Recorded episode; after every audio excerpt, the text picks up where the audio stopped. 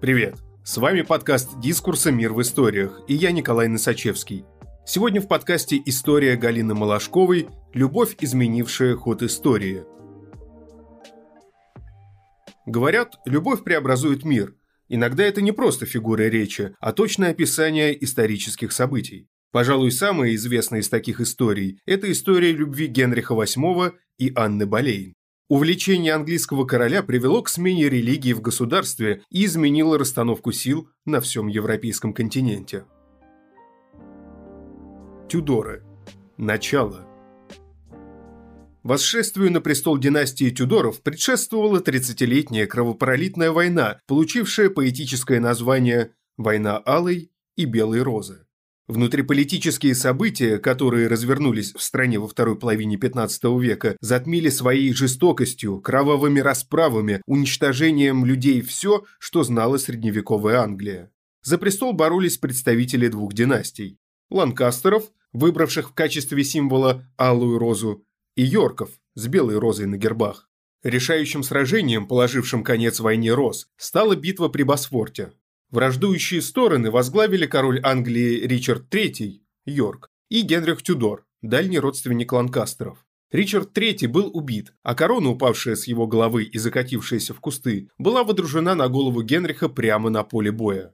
Битва при Босфорте, поразительная по своим итогам, давшая Англии новую династию, длилась всего два часа. Ричарда III обычно представляют горбуном, убившим своих племянников, но такой образ является заслугой Мора и Шекспира, написавших об этом короле гениальные произведения, в которых его образ настолько ярок, что никакие дальнейшие исследования и факты уже никого не переубедят. В общественном сознании Ричард навсегда останется злобным карликом. В действительности все было иначе. Ричард был храбрым воином. Если бы он был трусом, он бы не погиб при Босфорте, а бежал, и тем самым сохранил себе жизнь. Он не был горбуном, как это представил Мор, а вслед за ним и Шекспир. В 2012 году в Лестере были найдены останки короля, по ним удалось восстановить внешний облик Ричарда, и стоит отметить, что он был весьма хорош собой. К тому же, благодаря генетической экспертизе удалось выяснить, что в Великобритании проживает немало его потомков, один из которых – исполнитель роли Шерлока Холмса Бенедикт Камбербэтч. Тем не менее, сила слова великого Шекспира навсегда заклеймила Ричарда как злого убийцу и урода, и даже научный анализ не способен развенчать этот миф. Это к тому, кто на самом деле создает историю. Короли или творцы? При таком описании не возникает сомнения, что творцы. Но не будем забывать, что очернение Ричарда происходило по прямому указу Генриха VII. Ведь ему нужно было оправдать свой приход к власти и то, что он пролил королевскую священную кровь Ричарда. Получается, что как поэт не существует без власти, так и власть не существует без поэта. Война Рос оставила глубокий след в мировой культуре.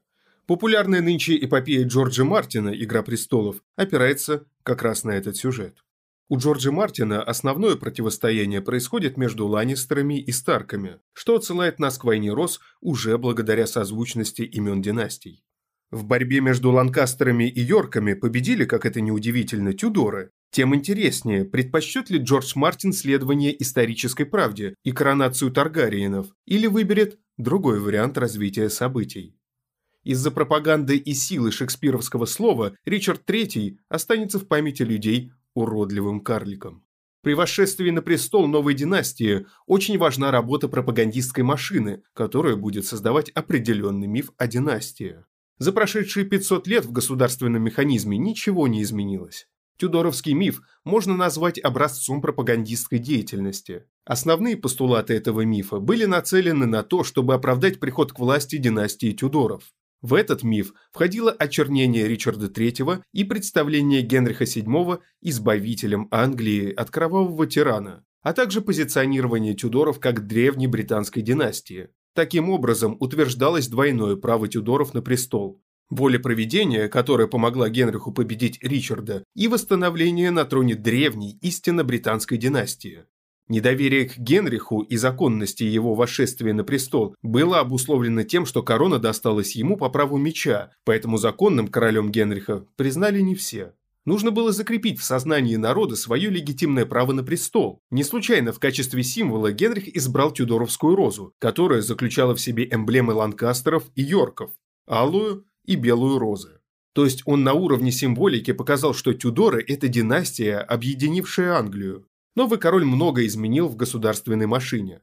Генрих решил избавиться от старой знати, не желавшей поддерживать амбициозного правителя уже не средневекового, но ренессансного образца. При Генрихе VII стало возможным выдвижение на политический олимп людей незнатного происхождения, но выдающихся способностей. Нужно отметить, что двор в правлении Генриха VII не отличался пышностью. Первый король династии Тюдоров был скуп, правильнее даже сказать, что он копил деньги ради самого процесса накопления. Как известно, у гроба нет карманов, поэтому после смерти Генриха VII все накопленное непосильным трудом состояние перешло к сыну, который довольно быстро его промотал. Наследники Генриха VII У Генриха было трое детей мужского пола. Младший из них скончался в младенчестве. Старший, Артур, был назван в честь легендарного вождя бриттов, собравшим за круглым столом отважнейших рыцарей королевства. Артур Тюдор должен был наследовать титул отца и продолжить династию. Второй сын, Генрих, по средневековому обычаю, должен был заниматься церковной карьерой и стать архиепископом. Поэтому будущего Генриха VIII с детства готовили к канонике. Генрих был очень способным. Когда он впервые встретился с Эразмом Роттердамским, знаменитый гуманист был поражен прекрасной латынью юного Генриха. Для Артура пришло время жениться, и в Англию была привезена испанская инфанта, дочь Изабеллы Кастильской и Фердинанда Арагонского, Екатерина Арагонская. Судя по сохранившимся обрывкам сведений, юные Артур и Екатерина влюбились в друг друга, и несмотря на то, что изначально брак планировался как династический, он все же был заключен по любви. Но через полгода после свадьбы Артур трагически умирает. В этой истории существует один вопрос, на котором потом построит все свои обвинения Генрих. Был ли брак консумирован?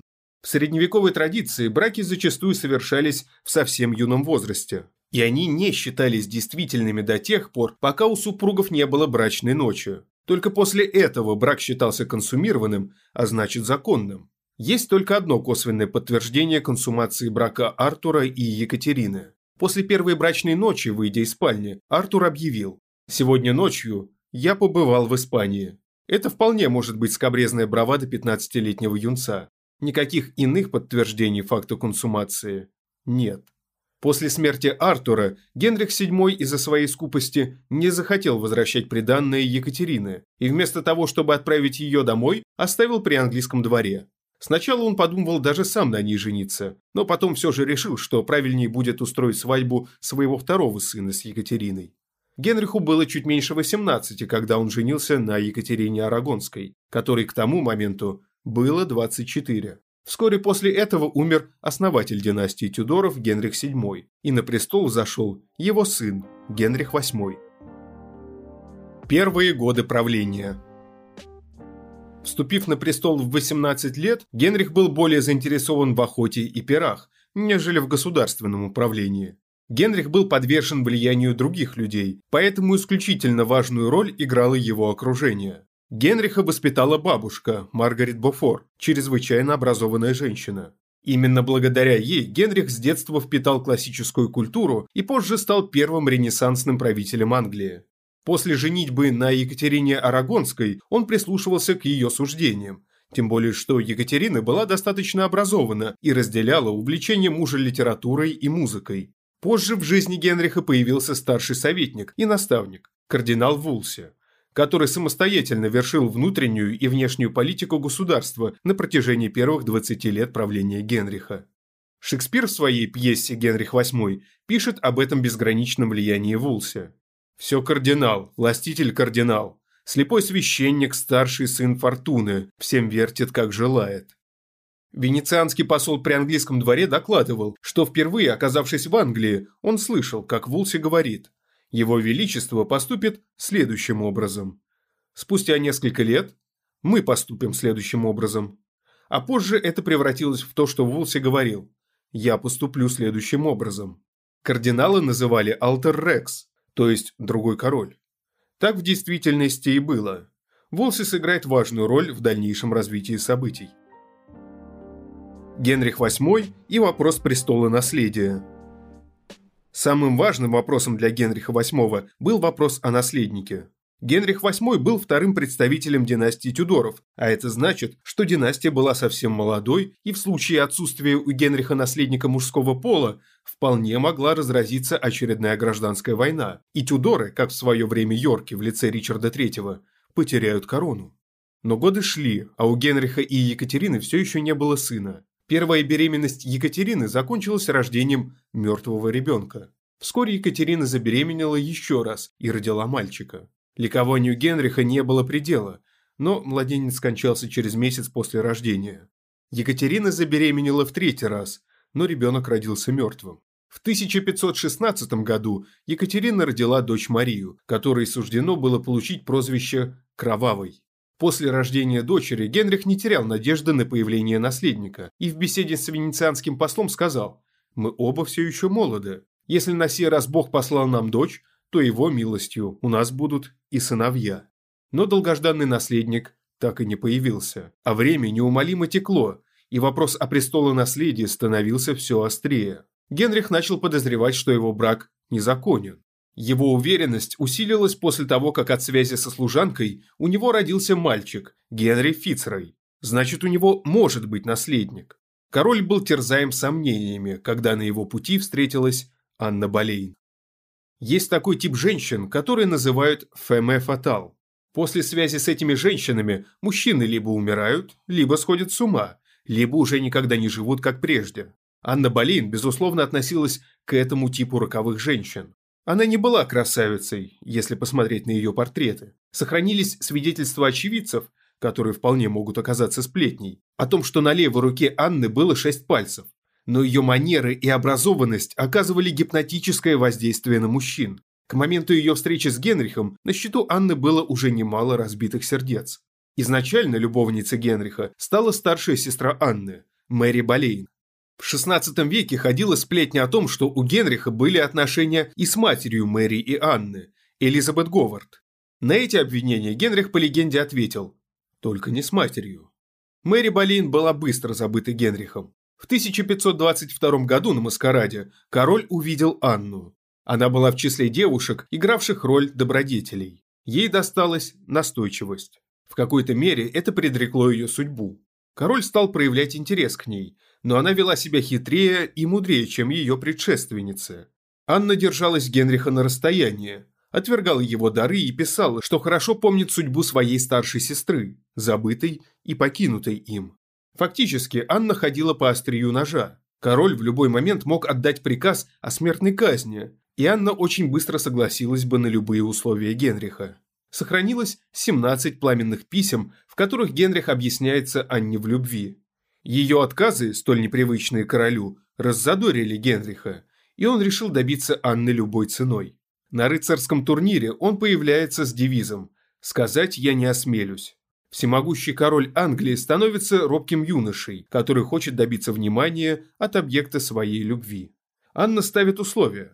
Она уступит напору короля, если она сама станет королевой. Для этого требовалось развестись с Екатериной Арагонской. Генрих был согласен на все. Развод с Екатериной Арагонской и разрыв с католичеством. Мысль о том, что брак с Екатериной незаконный, уже появлялся у короля, но условие Анны Болейн окончательно решило дальнейшую судьбу первого брака Генриха. Незаконность этого брака Генрих обосновал цитатой из книги Левитта. «Если кто возьмет жену брата своего, это гнусно. Он открыл наготу брата своего, бездетны будут они». Речь в этой цитате идет о прелюбодеянии, но не о том, что нельзя жениться на вдове брата. Генрих убедил себя в том, что именно по причине брака с женой Артура у него нет наследника. О своем желании развестись и тайной страсти к Анне Болейн король рассказал своему другу и наставнику, кардиналу Вулсе. Тот в течение двух или трех часов стоял на коленях в личных покоях короля, умоляя его отказаться от желания развестись. Генрих был непреклонен. Он поручил великое дело короля, как будет назван развод, Вулсе. Сначала король пробовал уговорить Екатерину уйти в монастырь. Если бы это удалось, Тогда, согласно каноническому праву, возник бы благовидный предлог, чтобы позволить мужу жениться повторно. Эта ситуация не была бесспорной, но существовала весьма авторитетная точка зрения, согласно которой, если один из супругов посвящал себя религии, то брак расторгался. Екатерина сказала, что согласится на это предложение только если Генрих станет монахом. Развод не был чем-то удивительным в средневековой традиции. Обе сестры Генриха развелись. Разрешение на развод для королевских особ можно было получить у Папы Римского, но так сложились обстоятельства, что именно в тот момент, когда Генриху понадобилось разрешение, Рим был захвачен войсками Карла V, племянника Екатерины, а Папа Римский стал его пленником. В такой сложной ситуации папа решил не рисковать, а тянуть время так долго, как это возможно. Он отправил своего легата в Англию, чтобы тот следил за ходом бракоразводного процесса там. 21 июня 1529 года в Блэкфрайерс Холл было назначено судебное заседание, на котором великое дело короля должно было быть решено. Екатерина Арагонская, стоя на коленях перед Генрихом VIII, произнесла речь. «Сир, Заклинаю вас, во имя той любви, что была между нами, не лишайте меня правосудия. Возымейте ко мне жалость и сострадание. К вам я прибегаю как к главе правосудия в этом королевстве. Господа, и весь мир призываю в свидетели, что я была вам верной, смиренной и послушной женой. И родила я вам много детей, хоть и угодно было Господу призвать их к себе из этого мира. Когда вы приняли меня впервые, то призывая Господа в судье, я была девицей непорочной, не знавшей мужа. Правда ли это или нет, я представляю вашей совести. Если найдется по закону дело справедливое, которое вмените вы против меня, то я согласна удалиться. Если же нет такого дела, то нижайше умоляю вас, позвольте мне пребывать в прежнем состоянии моем». После этой речи Екатерина покинула зал и больше никогда туда не возвращалась, хотя ее не раз вызывали на повторные слушания. Дело с разводом после этого не было решено. Легат уехал в Рим, мотивируя это тем, что дело слишком сложное и он не может принять решение в одиночку. Шли годы, а ответа из Рима все не поступало. Генрих, будучи вспыльчивым по натуре, вздумал самостоятельно справиться с разводом. Раз Папа Римский не может решить такого простого дела, то Генрих сам станет главой церкви в своей стране и больше не будет зависеть от воли Папы. Решение о смене религии в Англии наверняка далось Генриху очень непросто. Ведь его воспитывали как будущего каноника. Он был очень религиозен и слушал до шести мес в день.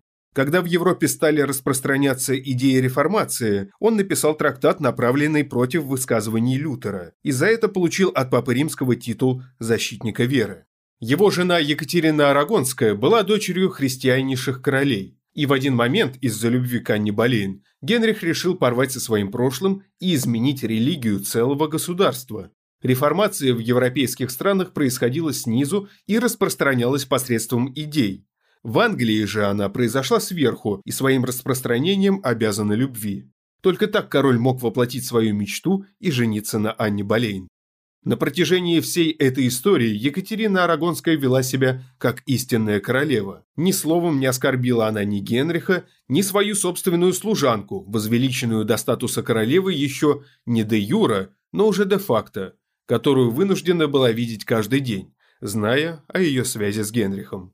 В своем последнем письме в 1535 году, когда Анна Болейн уже стала королевой, а брак Екатерины и Генриха был признан незаконным, будучи в изгнании в Хантингдоншире, разлученная со своей дочерью, которую не видела четыре года, Екатерина Арагонская написала Генриху прощальное письмо.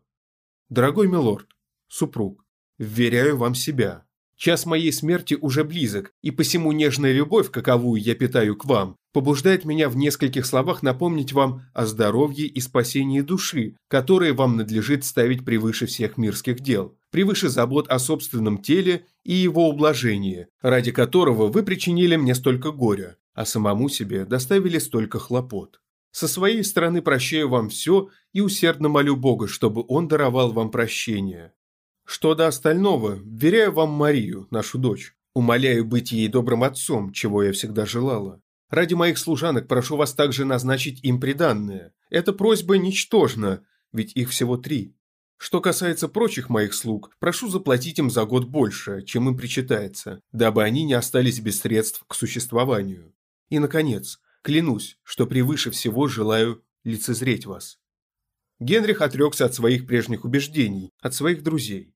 Вместе с католичеством пал и оплот старой религии в Англии кардинал Вулси, которого от казни спасла только естественная смерть от своей законной жены и дочери. После развода с Екатериной он стал самостоятельно проводить политику, а не доверять ее своим советникам. Встреча с Анной Болейн изменила всю его жизнь. Более того, эта встреча изменила жизнь сотен тысяч людей, судьбу государства и дальнейшую историю Англии. В первом браке с Екатериной Арагонской Генрих прожил 24 года. Все дальнейшие его союзы длились намного меньше и дважды заканчивались казнями жен. Первой из казненных стала сама Анна Болейн. Генрих обвинил ее в супружеской измене. Обвинения выглядели крайне неубедительно. Почему Генрих решил казнить Болейн, совершенно непонятно. На эту загадку уже вряд ли найдутся ответы, потому что пытаться разобраться, что чувствовал человек, живший 500 лет назад, тем более, если этим человеком был Генрих VIII, практически невозможно. Существуют разные точки зрения. Анна стала претендовать на реальную политическую власть в государстве. Болейн наскучила Генриху, не родила ему долгожданного наследника. Версий действительно много, и аргументация каждой требует отдельного исследования. Ясно только то, что Анна Болейн навсегда изменила Генриха. Это очевидно даже на портретах. Сравните его портреты в молодости, с которых на вас будет смотреть умный, подтянутый, красивый правитель, и те портреты, которые стали каноническими, с толстым, обрюкшим человеком, взирающим куда-то вдаль. Нужна ли была эта разрушительная любовь Генриху? Не знаю, но благодаря ей он обессмертил свое имя. Если бы он не совершил реформацию, то остался бы в числе рядовых правителей, которых в Англии было немало. Если бы он не женился на Анне Болейн, у него бы не родилась дочь Елизаветы Тюдор, правление которой получило название «Золотого века». Если бы не Анна Болейн, вполне возможно, что Генрих не получил бы прозвище «Синей бороды». Кто знает, что было бы если. Произошло то, что произошло. Любовь Генриха и Анны Болейн так и останется одной из самых ярких, сильных, проникновенных и трагических страниц мировой истории. Спасибо, что слушаете нас. Если вам нравится, что мы делаем, подписывайтесь на «Мир в историях». Нас можно найти на всех подкаст-площадках. Там же можно и оценить наш подкаст.